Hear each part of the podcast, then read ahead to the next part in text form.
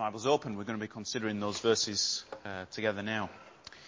Um, if we were to look at other parts of Scripture, you would find that God's Word promises a time when there will be a, a, an ingathering of people from every tribe and tongue and nation, and there will be a whole multitude of people whom no one can count who will be worshipping God together before His throne. Uh, elsewhere, Jesus describes his kingdom as that of like a, a, little mustard seed, which starts out as the smallest seed, so insignificant, and yet grows bigger and bigger and bigger until birds can come and perch and rest in its branches. And it presents this picture of really the church expanding and growing and filling the whole earth. Now, if you look back over history, there are times where you can see that happening. And especially in the New Testament church, you hear, for example, on the day of Pentecost, 3,000 people added to the number of Christians just after one sermon. Uh, in the history of Britain, you could look back to uh, such um, evangelists as John Wesley or George Whitefield or more recently like Billy Graham and see how they had football stadiums full of people uh, listening to the gospel and when they make the, the call for people to repent, there'd be tens, if not hundreds, perhaps even thousands, streaming down to give their lives to the Lord Jesus Christ. But what is our experience today? And do you feel and do you see the growth of God's kingdom? In the same way that you see it in the New Testament or in the same way that you see it in history? If we're honest, we don't often see it in, in all that much power. For most of us, our own experience is that Christianity is really at best kind of tolerated, put up with in society, so long as it goes on behind closed doors. And across the globe, what we often hear about is countries where Christians are either in the same situation as us, kind of ignored, or else where Christianity is heavily persecuted, and pastors are being killed, and churches are being shut down. And even if we can pluck out those examples where the gospel seems to be spreading and there seems to be fruit, it, it would be situations uh, where the gospel is also mixed in with so many messages of the false gospel, the prosperity gospel, or mixed in with the, the occult, for example, or mixed in with heresy from the Roman Catholic Church. Or else it's after many, many long, hard years of labour those going into the tribes in Papua New Guinea, for example, or, or Africa, who spend 25 years or more learning the language and, uh, in, before they can present the gospel. And yes, there is fruit, but it's a couple of hundred after many decades of service. And it can cause us to question, well, where is that power that was promised? Where is the, the victory? Where is the growth that, that Christians are supposed to be seeing? Where is the expansion of the kingdom and personally, in our own lives, perhaps we're often discouraged from sharing the gospel because we feel that when we open our mouths to speak of Jesus, so often it's received with uh, rejection, or people just ignore us, perhaps people mock us. And we fear speaking because we fear that we won't be taken seriously. Or perhaps we fear that if we do speak, it will just close the door for the gospel uh, at a future moment. And so we pr- prefer to, to bide our time and just wait for the, the, the unique opportunity. I know that won't be the experience of all people here, but I'm sure many can identify with at least parts of what I've described. What I want to do this morning is look at what Isaiah tells us about the servant of the Lord. And we're going to see that the servant of the Lord, his God-given task was to bring people back to God. But even so, it wasn't going to be easy for him to do. We're going to see that he faced rejection, but that that rejection didn't defeat God's purpose. Actually, it gave cause for God enhancing his task. And then we're going to consider the implications for us as we draw parallels between the experience of the servant and the experience of us, his people. Now, in previous weeks, I've done a little bit more legwork about determining the identity of this servant. You might have noticed that in verse 3, um, the servant is called Israel. You are my servant Israel. And a few weeks ago we read in chapter 41 that Israel is called the servant. And one of the natural questions you, you come up with as you read through Isaiah is, this servant of the Lord that keeps getting mentioned, is that the nation Israel? Are they the ones that are being talked about here? Is it their restoration that God is talking about? And what you find as you read through the whole thing together is that actually, Yes, that was the intention for Israel, but Israel have really not lived up to that task. And you see that if you just look in chapter 48, for example, 48 verse 4, um, I knew how stubborn you were. The sinews of your neck were iron. Your forehead was bronze. Uh, you went off and did your own thing. You didn't listen to me. Or verse 18, if only you had paid attention to my commands. And Isaiah's message to Israel is, you were supposed to be this servant. You were supposed to be the one bringing this salvation, but you failed. But God isn't going to give up on his promises. What he's going to do is he's going to raise up a new, true, and worthy Israel. And Isaiah pieces together all these prophecies of what this new Israel would be like. And we find, with hindsight, that what Isaiah is prophesying about is the man, Jesus Christ, the Messiah. He will be the new, the true Israel. He will succeed where Israel failed, and he will be the one to bring God's salvation to the ends of the earth. I'm not going to do any more work than that in, to try and convince you that the servant of the Lord is ultimately Jesus Christ. And I hope we've touched on that in previous weeks to convince you of it. We're going to see four things about this servant. We're going to see that he's prepared in advance for a task. We're going to see that he is rejected in his task. We're going to see that he is honoured by God. And we're going to see that he is made a light to the world. First, he's prepared for his task. Particularly, I'm looking at verses 1 to 3 here. And in verses 1 to 3, you kind of get two sides of this preparation. Uh, on, on the one hand, you get the, the, the preparation side of it. So, uh, before I was born, the Lord called me. You see that when the Messiah comes, this won't be a, a snap decision from God, but actually it'll be the result of God's preparation in advance. You see that in Isaiah. He's preaching 700 years before Christ came, and yet he's given us specific details about the life of Jesus Christ. And Isaiah isn't the first to talk about Jesus Christ, but actually right back from the time of Adam and Eve, God was promising the one who would come. Uh, the servant has been prepared. He has given a mouth like a sharpened sword.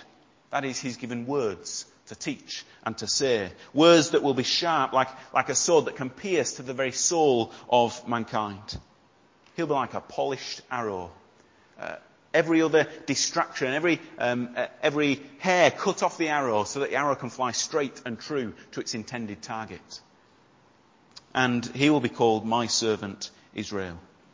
As a result, you will display my splendor, verse 3. The servant is going to succeed where Israel failed. The servant has got this task of showing the world the, the beauty of God, showing the world God's power, His holiness, all for the purpose of drawing God's people back to himself. So that's the one aspect that you get the preparation side of thing. The servant is prepared for this task of drawing people back to God. But also there's a, a certain concealment going on in these verses. Uh, the sword yet is hidden in the shadow of his hand. The polished arrow is prepared, but then it's concealed in the quiver, like the box that you store arrows in. And it's as though God has prepared this servant, but he's going to wait to reveal him at the right moment. Uh, verse 1, from my birth he has made mention of my name. So he's hidden me, and yet he has promised me. He's told me, told people about me. And that's part of what's going on here in this particular passage that we're reading. And it's for the purpose of ensuring the success of the servant. Don't send him too early, like a fighter. A fighter doesn't want to make his attack too early because he'll have too far to run to his enemy. He'll tire himself out. He don't want to leave it too late or else his enemy will already be, be upon him. And so just at the right moment, the sword will be revealed, the arrow will be shot, and the servant will achieve the task for which he has been intended. Now when you look at Jesus Christ, you see exactly these two things coming together. He was prepared for a specific task. All of his life was heading towards this one act of his death and resurrection. Every other distraction or hindrance was cut off. You wonder why he didn't marry, why he didn't have a house, in order that he could commit himself solely to the work that God had sent him to do. Of bringing salvation to the Gentiles, to the whole world, that is. And you see that, yes, Jesus was the one to bring the splendor of God's glory. Jesus was the exact representation of God. All of the radiance of God's glory was found in Jesus Christ. Jesus showed that he had power over creation, just like God. Jesus showed he had power over even life and death, raising people from the dead, even raising himself from the dead. Jesus was given those words of authority that could pierce to the soul of mankind. And Jesus came at just the right moment. You know, skeptics today have really got to wrestle with the timing of when Jesus came and how it fits so perfectly, not just with the, the prophecies that were made about him, but also with world history. Uh, Jesus came at just the right moment so that uh, the governor, uh, the Roman governor, when he was making the census, caused his parents who lived in Nazareth to travel all the way to Bethlehem. So that the child Jesus could be said to be both from Nazareth and from Bethlehem, fulfilling the prophecies about him. He also came at just the right time in history when King Herod of Judea was sat on the throne, who hated this idea of a new king and, and, tried to kill all the babies so that his mother and father had to flee to Egypt. And so a third prophecy about him could be fulfilled, that he would be called out of Egypt. How can this one Messiah be from Nazareth, Bethlehem, and Egypt all at the same time? Well, when Jesus comes at just the right moment in history, everything comes together to achieve those different prophecies. You could look, for example, at the way Jesus came just 70 years before the Romans destroyed the temple in Jerusalem. Giving time for the Jews to respond to the message that Jesus had brought, giving them time to, to, to realize him as the Messiah, but not too late so that the temple would be gone and Jesus wouldn't be able to draw the parallels between himself as the one who tears down the curtain and opens the way into the Holy of Holies. Any later, if Jesus had come any later, it would have been too late for him to achieve those purposes. And he came at just the right moment in world history when, when the Romans ruled the vast majority of civilization. So that when the disciples came to share the gospel, they could travel freely and almost unhindered throughout the majority of the known world without needing to cross borders or, or go into other empires and travel, uh, for Paul especially, as a Roman citizen for much of his mission. Jesus came at just the right time. He was prepared for a specific task to share the glory of God in order to draw people back to God. Did he achieve his task? Well, secondly, we see that Jesus Christ was rejected by mankind. It appears that he didn't achieve his task, at least initially. Verse 4, I said, I have labored to no purpose. I have spent my strength in vain and for nothing. Notice this. If Jesus did fail in his task, it wasn't because of any failure on his part. He labored. He spent himself. But it hasn't achieved his purpose. What was the result of Jesus displaying the splendor of God? Well, verse 7 for example, he was despised and abhorred by the nation. It's, it's harder to pick a more appropriate word for the feeling that the nation had toward Jesus Christ. He was rejected. He was, he was beaten. He was spat upon. He was flogged. He was stripped naked and crucified. And while he hung dying, the very same crowds who at one time, just a few days or weeks before, had been following around, hanging on his every word, seeking the bread that he offered, bringing their sick people to him for life, they were mocking him and ridiculing him. And they called for the release of a murderer so that Jesus Christ could be killed. They hated him. They, they despised him. They rejected him. And so it's understandable why the word of the servant is to say, I've labored to no purpose. Rather than bringing glory, I've received shame. And rather than people turning back to God, they have rejected the servant of God. But that thought of despondency and despair is only the first word of the servant. It's not the end of the servant's thought. He doesn't remain in that state of despair and he moves on to thinking about how actually he will be honoured by God. The real question in verse 4 is not what the nation thinks of him, but what God thinks of him. What is due to me is in the Lord's hand. My reward is with God. The success of my task doesn't depend upon what these people here think of me. It depends upon my obedience to God and what God will do with the work I have done. Now just think what's going on here, especially in the context of Isaiah's message. Think back to that comfort that Isaiah was bringing back in chapter 40. He described how God is the one with every aspect of creation in his hands. Every, every ocean, every wave, every storm sits in the cup of his hand. And he has utter control over every action of life. God is the one who gives earth its majesty. God is not like the idols who have to receive their majesty and their glory from the gold and, and, the fine bits of wood and the craftsmen of the earth. And so when the nations reject the servant, when they crucify him and string him up to die, is God backed into a corner? Does God have to then say, well, I, I tried my best. I gave it my best shot, but they just didn't want my servant? No, in fact, in fact, the very opposite. In fact, God is able to, in that rejection of the servant, then pour further honour onto the servant. Verse 5, now the Lord says, Yes, he who formed me in the womb to be his servant, to bring Jacob back to him, to gather Israel to himself. Verse 6, this is what he says. It's too small a thing for you to be my servant to restore Jacob. I'm not just going to get you to bring Israel back to me. I'm now going to send you to bring back those of Israel I have kept, and I will also make you a light for the Gentiles, that you may bring my salvation to the ends of the earth. The servant is obedient. The nation rejects him. But God says, because of your obedience, I will expand your ministry, your mission. And you will not just bring back Israel to me, but you will bring back even the ends of the earth. Now, these two aspects of the life of Jesus Christ, the, the, the honouring by God and yet the rejection by men, are seen perfectly in the life of Jesus Christ. They're seen especially even in his words on the cross. As he was dying, Jesus calls out, My God, my God, why have you forsaken me? His words sound very similar to the beginning of verse 4. I've spent in vain. I've worked for nothing. My God, why have you forsaken me? But Christ in that phrase is quoting Psalm 22.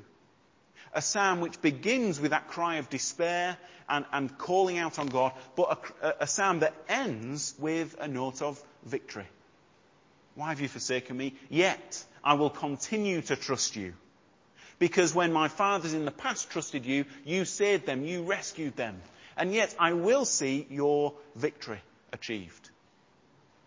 And so later on, as he is dying on the cross, just before he dies, Jesus calls out, Father, into your hands I commit my spirit.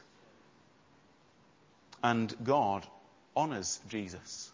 Though his body dies, though Jesus is laid in a tomb, three days later he is vindicated.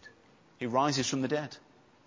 And those who despised God, those who despised the servant also saw God's honouring of the servant. They saw the empty tomb. They saw the new faith of the disciples, and it very quickly became clear that God had sent this servant not just for the sake of Israel, but for the sake of the whole world. As the message spreads out, not just to Israel, but to uh, the Gentiles too.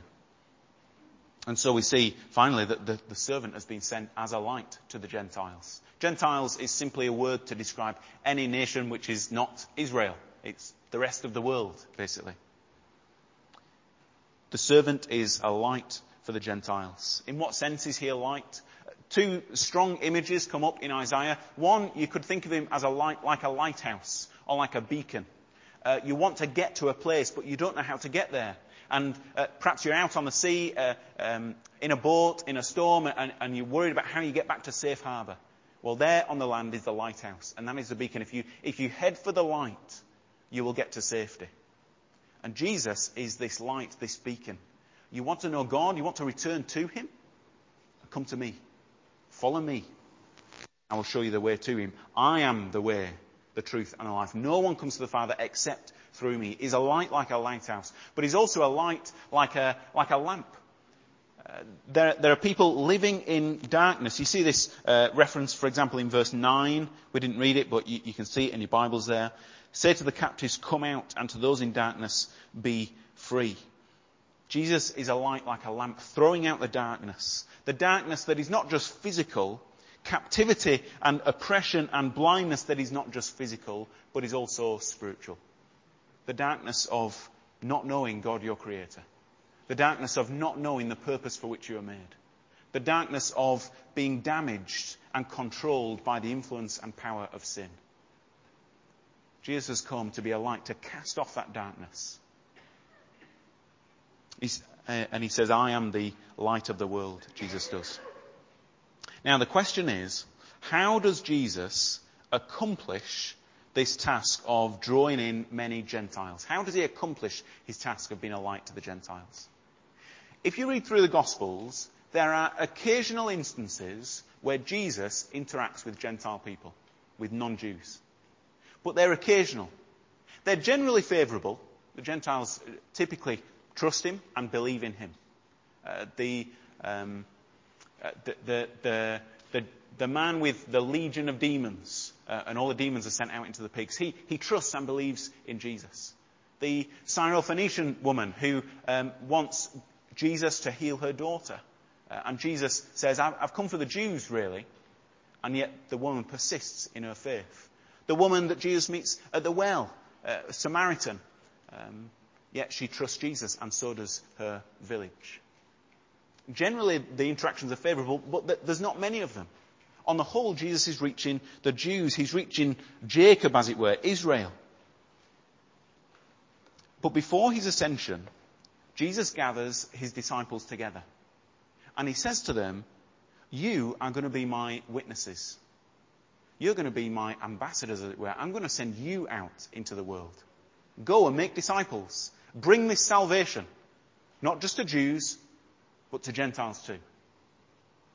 And so, yes, the servant is the one, the servant of the Lord is the one who brings salvation to the ends of the earth, but he doesn't do it by his own personal interactions. He does it through the work of his body, the church. He leaves it to his disciples after him. Now, you've got to be careful about how you understand the work of the church in relation to the work of the servant. It's not as though Jesus kind of did most of his work and then set up some other organization called the church, which, right, you can carry on the work I started. And I'll be like the millionaire in the background that sort of pumps you with money and resource uh, and a bit of encouragement and make sure your vision is on the right line. But essentially it's you doing the work and I've finished my bit, you're just carrying on what I started. That's not the relationship between the church and Jesus Christ. It's the servant who is sent as the light for the Gentiles, and it's the servant who is going to bring salvation to the ends of the earth. And he does it through the church, which is his body. The church is the body of Christ. Again, you've got to be careful about how you understand it. It's not the church is the body of Christ as though, ah, Jesus, Jesus and his body have gone up to heaven, so he's disappeared. We need a new body of Christ. Ah, the church can be it. And so if you want to interact with Jesus, really you've got to interact with the church. As though the church is kind of a, a replacement Jesus. That's not the way the church works. Actually, the way it works is the church is the body and Christ is the head. We are joined together we are joined by His Spirit. The same Spirit that Christ was given, the same Spirit that raised Him from the dead, the same Spirit which empowered Him to live the life of holiness is the same Spirit that works in the church, that lives in you as a believer. And so Jesus Christ is the head and you are his body. And just as a head directs the actions of the body, so Christ is directing the actions of his church. And so as the church goes out to the world to bring the good news of the gospel, it is Christ himself, the servant of the Lord, who's going out through the body of his church to reach the world. And so therefore, it's natural to expect that the same prophecies that were made about Jesus and his preparation, his rejection, his honouring, can also be applied to the church, his body, and the way we act and work and serve in the world today. The church is chosen and prepared for its task. God has chosen the members of his body. If you are a believer, if you're a member of this church, if you've, if you've been baptized into Christ, God has chosen you. And he's put you as a part of this church. And he's ordered them, uh, and arranged the members of the body just as he wants them. To achieve the specific task that he's set them for. We are like a polished arrow, prepared and set up, ready to achieve God's task. We are, our task is given to display God's splendour to the world. The church, just like the servant of the Lord, is rejected by the world. Jesus warned his disciples of this. If they hated me, they will also hate you. They won't hate you just because there's a certain type of person that they don't get on with. I'm that type of person, you're that type of person. No, it's a, it's a closer relationship. They will hate you because you are joined to me. And you see this, for example, in when Saul, the, the, apostle Paul, when Saul was converted, Jesus speaks to him on the road to Damascus and says, Saul, why are you persecuting me? Saul had been persecuting the church. But Jesus says, you hate me, and that is why you persecute the church. And this rejection of the world is not something that the church ought to be surprised at. It's not something new. The loss of political influence, for example, the loss of cultural influence is not something new and it is not something surprising. Yes, there are big changes going on in the way the church has its place in society in the UK today compared to 10, 20, 50 years ago, which people here might have experienced. But this change, although it's surprising and, and, it's hard to come to terms with, and it's happening very quickly, more quickly than we might have imagined, it is not something that we should be surprised at. Jesus warned us, the world will hate you. Jesus himself was hated, and the world is only going on, continuing to hate the servant of the Lord, to reject him. It does that by rejecting the church, his body. Yet, despite the fact that the world rejects the church, the church is honoured by God. The church is the bride of Christ. It is his delight. He loves the church. He is devoted to it. Not many of you were noble or influential or wise by the standards of this world, Paul tells the Corinthians. Yet you are the people that God has chosen to display his glory to the people around you.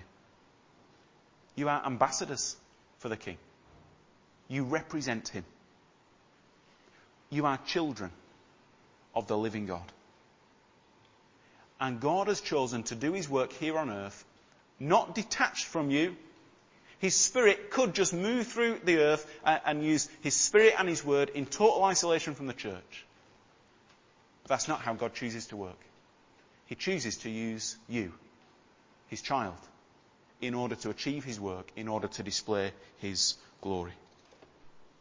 And in, because of that, you can be certain that even the very best efforts of the world to silence the church, to cut the church off, to mock the church, to belittle Christians, will never be enough to defeat God's purpose. Even the gates of hell, even the armies of hell, could not stop the advancement of the church on earth. In fact, rejection often only opens the door for God to exalt his servant further. I was reading about Iran this week and Christians in Iran. Iran is eighth on the list of most persecuted uh, uh, countries where Christians are most persecuted in the world. It's in the top ten. It's hard to be a Christian in Iran. And yet, in Iran, it's the country where the church is growing fastest proportionally. The persecution that the church is suffering allows unbelievers to see how faithful these people are to their God. The darkness in which that church is situated only serves to make the light shine all the brighter.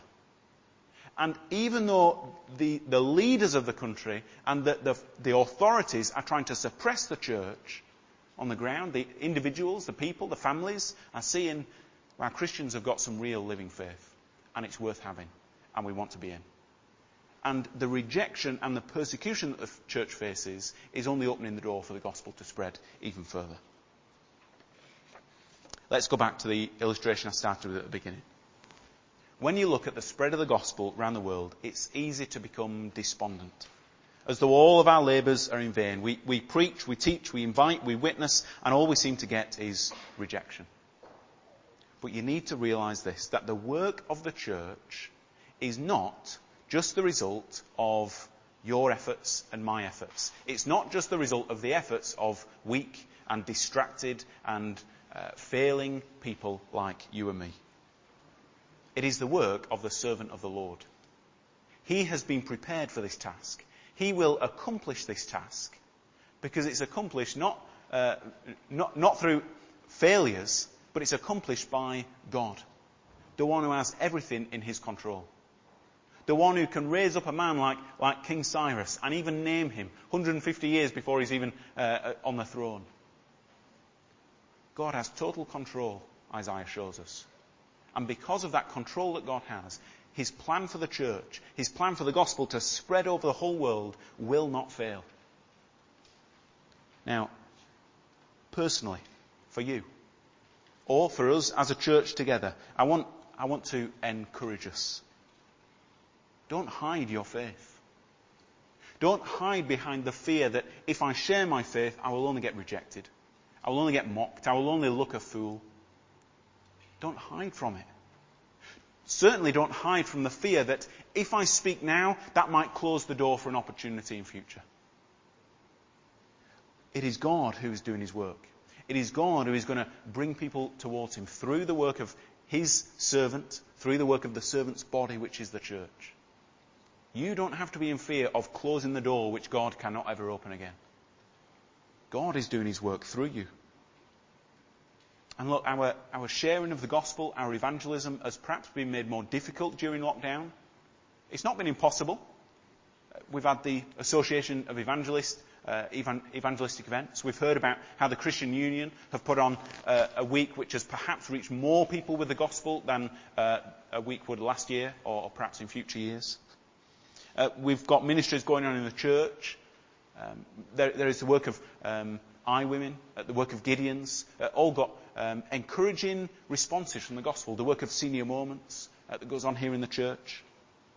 But I know it has been difficult because we're not able to have those personal relationships, those personal interactions that we would normally have. We're not able to sit down with someone and open the Bible and, and share God's word with them in the way we would normally.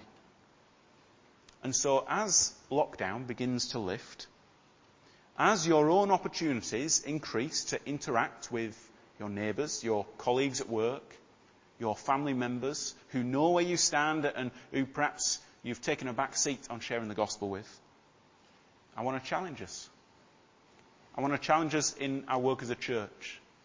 When we're working together, pooling our resources. I want to challenge us individually in those personal one-to-one interactions that we have. Do not be embarrassed about sharing our faith. Do not be afraid. Do not be fearful. But instead go out in confidence.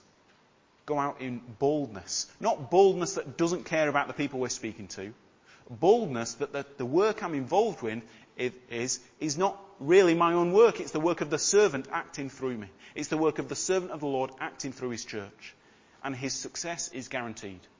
Because his success is granted not by the work of man, but by the work of God. God who holds all things in his hands. I hope that's an encouragement to you to persevere in sharing your faith with those around us. Perhaps reigniting those gospel conversations with family members, friends and neighbours. And thinking especially about how you might do that in the weeks as we come out of lockdown. Let's pray together.